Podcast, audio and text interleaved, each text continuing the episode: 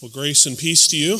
Good morning. Thank you for those of you who are praying for me and encouraging me from last week and uh, still recovering some. And um, appreciate your prayers. Uh,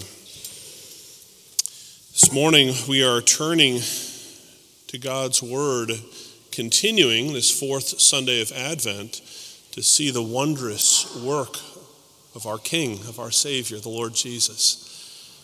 So if you turn in your Bibles, please turn them to Philippians chapter 2 as we see the wonderful humility of our Savior. And uh, because I was a bit sick, and I apologize that if I'm coughing or uh, need to uh, take a moment, um, Please know as well uh, that uh, the outline that's in your bulletin isn't going to be as accurate as I had hoped it to be. We're going to look at more the, the, the, the latter half of this passage than the beginning. Um, but, um, but in that, little theologians, as your, uh, as your parents permit, as you're thinking and hearing the sermon, I'd encourage you to draw a picture of something that you know is an interest to someone you love. So draw something that you know that's important to somebody who you care about. Uh, in the case of, you know, for myself, I would draw a picture of a cup of coffee because my wife loves a cup of coffee, especially in the morning.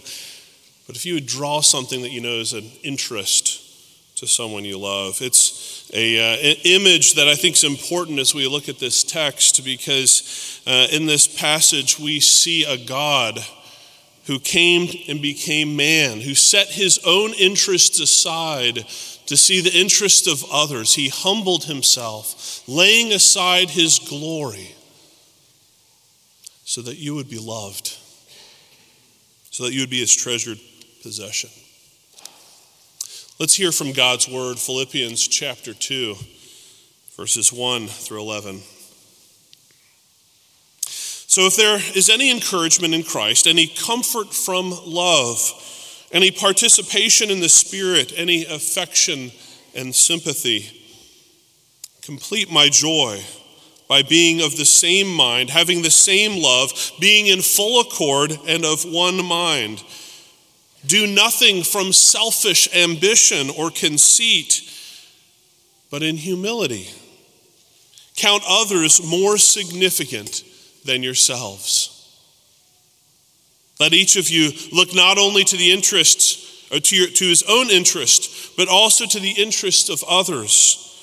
Have this mind among yourselves, which is yours in Christ Jesus, who, though he was in the form of God, did not consider or did not count equality with God a thing to be grasped, but emptied himself by taking the form of a servant, being born in the likeness of men, and being found in human form, he humbled himself by becoming obedient to the point of death, even death on a cross.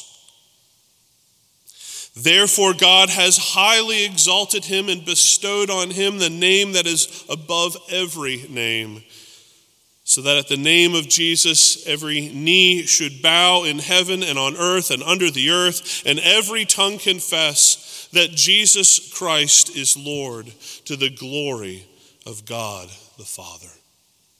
Would you pray with me? Father in heaven, as we approach and come before your word, we bring our hearts and our lives before you. Lord, we acknowledge that we're weak, we're needy people. Lord, would you give us a big picture of your love? Would you enlarge our understanding of your grace? Lord, would you help us to be zealous and passionate for you, for your interests, as you set aside your glory for our interest? Bless your word in our hearts today, for we ask in Jesus' name. Amen. Well, where do you find great joy in your life? Where do you find great joy in your life? As a, uh, a, child growing up, I loved sports. In high school, I played a few varsity sports. One varsity sport was tennis. And I found great joy, not just in tennis, but playing tennis with a partner, playing doubles. Some of you I know play doubles. It was a fun thing to be uh, together in, in the same mind, almost like listening to jazz where you can anticipate the other person's move and you, and you can play together in such a way that you almost know what's coming next. To be of the same mind created a lot, gave me a lot of joy. But then there was this one time when I played with a new partner. in my senior year, we were trying to play together in such a way that we were not of the same mind. In tennis, when, a, when a, a, tennis ball comes at you and you yell mine, you get out of the way of the other partner. And so, as we were playing and, and, and, and together in this game, he, this partner of mine kept shouting out, Mine, mine, mine, almost as if he didn't trust me, almost as if he wasn't sure I was going to hit it back the right way. And it frustrated me. And so I started saying, Mine. And a, and a, small rivalry began in a partnership. A rivalry that should have been against the other team was formed in our own hearts. And suddenly we were fighting each other mine, mine, mine, until the ball went flying up in the air one time and we both yelled mine and we ran and smack into each other, falling over. The ball hits. We not only lose the point, we lost the game. How painful and frustrating it is when we're not of one mind, when we're called to live in a partnership, in a community. There's no joy when we seek our own gain. Well, this morning, the Apostle Paul tells us what he, how he receives joy. He receives joy by seeing the church, God's people gathered together, being a community, being a community that's of one mind, one accord, the same love, being of one mind together. And we see in verse 1, he says that the outworking of, of one mind, the way the church ought to, to live, a picture, a snapshot of how a community of grace, what it looks like, what it ought to look like. It's beautiful. If you look in verse 1, you see it described. It's, it's encouragement in Christ, encouraging the building up of the body. It's, it's comfort from love. It's, it's a participation in the work of the Holy Spirit, knowing He's at work in our lives, trusting Him, following Him, being led by Him. It's affection and it's sympathy for one another. It's a beautiful picture. It's a picture we all long for of what community ought to look like. And Paul desires this. He desires and has joy when he sees a church operating as a community of grace and love, a community that's ultimately of one mind with one another. This is his desire for the Philippian church, a, church that's likely struggling with some, some fracturing, uh, selfish ambition, some rivalry, that's going on within either the leadership or the teaching or, or within the body itself. There's, there's stress fractures. They're not necessarily of one mind. So, how do we as a church, how does Paul encourage the Philippian church to act in one mind? Well, if you look down in verse 5, he repeats this phrase of mind together. He writes this Have this mind among yourselves, which is yours in Christ Jesus. Now, he's going to share not only an example, but the means by which we obtain that mind. But let's slow down and think about what that mind means, what Paul's actually saying. What's that unity that's driven together by? Well, this mind, it's not just something cognitive. It's not something uh, that we simply know, even though we know aspects of this. We know truth, we know God, we have a, a good theology. But the mind is more than that, it's almost a mindfulness or an attitude. A, a, an attitude that reflects the truth of the gospel, the example of what Christ has done. It's, it's a mind in which we live out in a way that's united together, a way that comes ultimately in the form of humility. Paul tells us here that that the goal of the Christian life, the goal is ultimately the glory of God, and, and a reflection of that glory is the community that God is at work building amongst ourselves to be a blessing, to be a place where we encourage and build and comfort one another up. It comes not from rivalry, it comes from humility. It comes in humility. And it only comes by being in Christ. That's that second half of this verse in verse 5. Have this mind among yourselves, which is yours in Christ Jesus. This is union language. Because we belong to Jesus, because we look to him for our salvation, for, as our King. And ultimately, as we look at what he has done for us in humility, so we look to the wondrous work of Jesus' humility it fosters a mind of unity and a community of love and grace.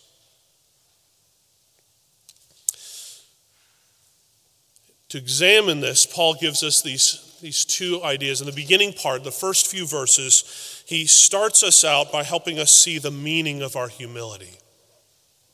He explains that the meaning of our humility uh, is important for us to understand the importance of our humility.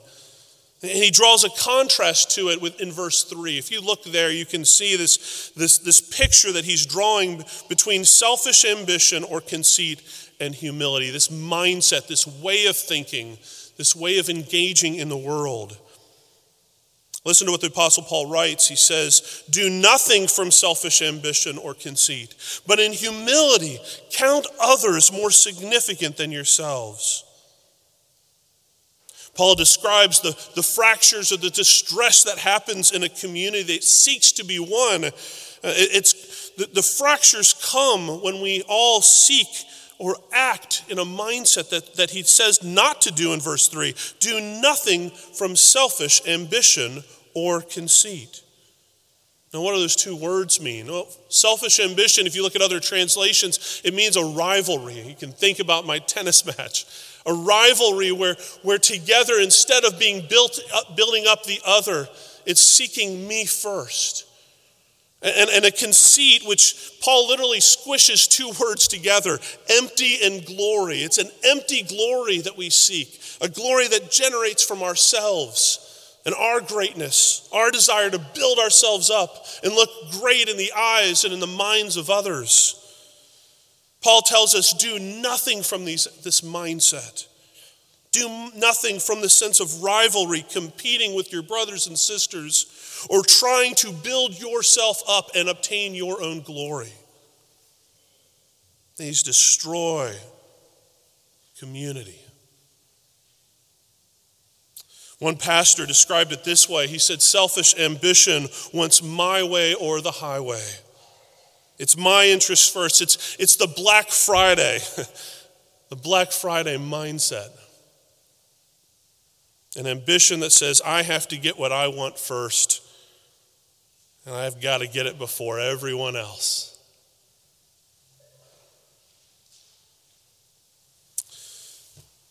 You may even be able to act in kind ways, ways that appear gentle but be motivated by a desire and ambition to be seen as great in the eyes of others.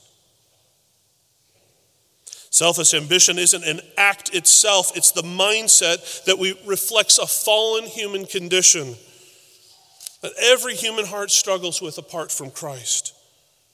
And it makes the formation of real community almost impossible because it's seeking to build up ourselves. And so, what do we do about it? Paul, Paul tells us what to do about it. He tells us do nothing to do with this selfish ambition or conceit, but look in a way that is living out humility in the world. And if we were to understand what Paul means by humility, we could only understand it through the lens of the work of Jesus. In fact, he tells us that it's the means by which we obtain humility a mindset of oneness. Again, that union with Christ. Jesus is the means or the way of our humility. He is an example for us, but he's more than that. We continue to look at him and look at his wondrous work of humility to foster hearts of humility in our own minds. You see, what that does when we take our eyes off of ourselves and we put them on Jesus, when we actually look at what he's done for us, which we'll look at in a moment, it actually breaks the cycle of a selfish ambition, humility in our own hearts. You know that feeling when I feel like I'm doing really well, I'm so humble, so modest, so great, and then I realize I'm just talking about myself. and I fall into that cycle of pride. Look how great I am. I'm so humble. But then I can become more humble and, and I can look greater in the eyes of others. The way we break that cycle is to look to Jesus, to know He's the means of our humility. Let's look at what He does for us. Let's look at this wondrous work. Beginning in verse 6, we're told that Christ, who though He was in the form of God, did not count equality with God a thing to be grasped Let's just pause there for a moment. Paul's describing the form of Jesus before the incarnation. He was in the form or appearance of God. Uh, this picture that Paul gives to us, it's, it's describing the way you would have seen Jesus if you would have seen him before the incarnation, you would have recognized that he was in the form of God Almighty. The picture of Isaiah in Isaiah 6, high and lifted up, holy, holy, holy. If you were to see Jesus, he was deserving of full worship.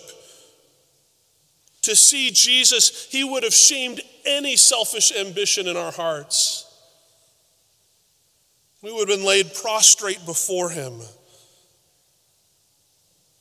And yet, Jesus does something remarkable with his divine glory with his divine, what, what could be seen as greatness and exaltedness, he sets it aside. He doesn't consider it or count it equality with, with God to be grasped. If you were to go back to verse 3 in our text, if you look there, Paul tells us that in humility, the second half of this verse, do nothing out of, out of selfish ambition or conceit. He says, but in humility, count others more significant than yourself. Paul uses the same word for us to, to, to not count ourselves as significant as others. So also, Jesus does not count his own significance as his chief priority. If anyone has the right to say, My way or the highway, it's the Lord. But he sets it aside. He sets aside his significance and he empties himself. This is what verse 7 ultimately gets at. He, he, empties himself, which, which, which is a confusing language for us because it might sound like Jesus is giving up Godhead. But if he's God, he can't lose his divine nature. Uh, if he did, he wasn't God to begin with. But instead, this emptying language, it means that he let everything go. Everything that made him look like God, he let it go for the interest of others, to set aside to love his people. What would it have been like to have the glory of God? What would it have been like to give up that glory?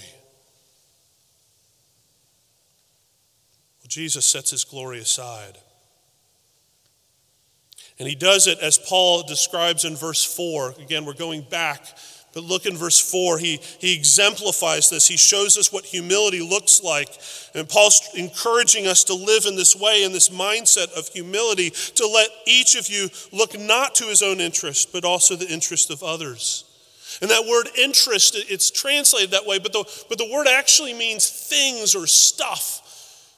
It's the stuff that, that's more than just possessions and it's more than just what, what we're interested in. It's, it's the identity of who we are. It's, it's the passions and, and, and desires. It's the things that make you you, your gifting. It's all of what makes up you as a person. Paul's saying in verse 4, and it's reflected in Jesus, uh, to not look at our own interest only, but to look at how God made each and every person that He's put in our path. That their interests, their identity, their stuff, who they are, would become important to us. That we want to know them, treat them as more significant than ourselves. This is what Jesus does in his humility. He comes to earth, and in verse 7, he takes the form not of God, but of as a, as a servant. He's born in the likeness of men. He came to find out our interests, our identities, who we are. He came to identify as a man of sorrows, even if in our suffering and pain, he came to know us in the lowliest of forms. Because that word servant, as much as we want to translate it perhaps as servant, it's actually the lowest of lows. It's the slave. It's the picture that you can't get any farther low. That's the form Jesus was known as. If you were to see him in his earthly ministry, if you were to see him as he was heading to the cross, you would see someone of the lowliest of forms. See, in, in Roman world, in the ancient world, humility wasn't a virtue. You know, we consider civil servants uh, service almost as if it's something to, to look forward to, to, to seek after, virtuous. But humility wasn't a virtue in the ancient world. Humility was something to despise. It was for someone who was underneath you, it was an insult. And remember what Isaiah 53, remember what, what the promise of the coming of the servant would look like. In Isaiah 53, verse 8, He's described, excuse me, verse 3, he's described as, as being despised, rejected by men, a, a man of sorrows, acquainted with grief, as one with whom men hide their faces. He was despised. We esteemed him not. We weren't going to exalt him. Isaiah is describing the lowest of forms, and Jesus embraces for us A form that, that's probably best described as not humility, but almost humiliation. If you were to see Jesus in the incarnation, if you were to see him as he head to the, to the cross, you'd see someone who you would think deserved to be mocked and spat upon and ultimately crucified, die in the most humiliating miserable of ways. Jesus embraces this kind of humility.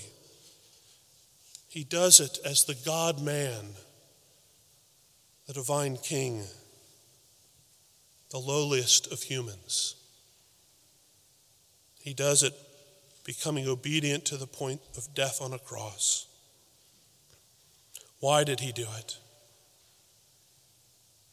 Well, the Lord is willing to do whatever it takes, whatever is necessary, to deliver his people from their own sin of selfish ambition and rivalry.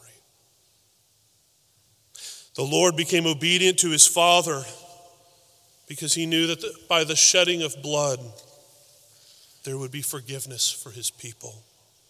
That the glory that he gave to his Father in becoming obedient would lead to real community it would shift our focus away from me, mine, to our Heavenly Father and to the interests of others.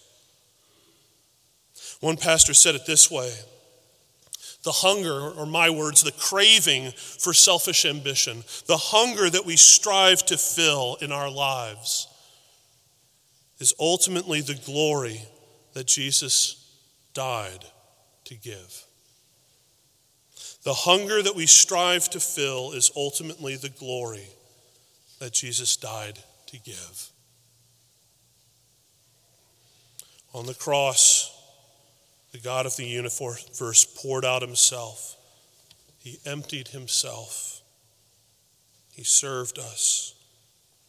He served us even though we had a hunger to fill ourselves. He gave us himself so that as we look to him, we would be filled in him. We'd be overflowing in him. When we look to God on the cross, it's the Lord who heals, who frees us from the exhausting burden of constantly focusing on myself. The glory that we've always longed for in our rivalry, we set aside to see a greater glory by being united to Him. That's how we foster the mind of Christ. And Paul tells us that the death did not end the work of Jesus. In verse 9 through 11, we see this beautiful picture of the results of this humility. Therefore, God has highly exalted him, bestowed on him the name that is above every name, so that at the name of Jesus every knee should bow in heaven, on earth, and under the earth, every tongue confess that Jesus Christ is is Lord, to the glory of God the Father. The Father shares his glory with his Son.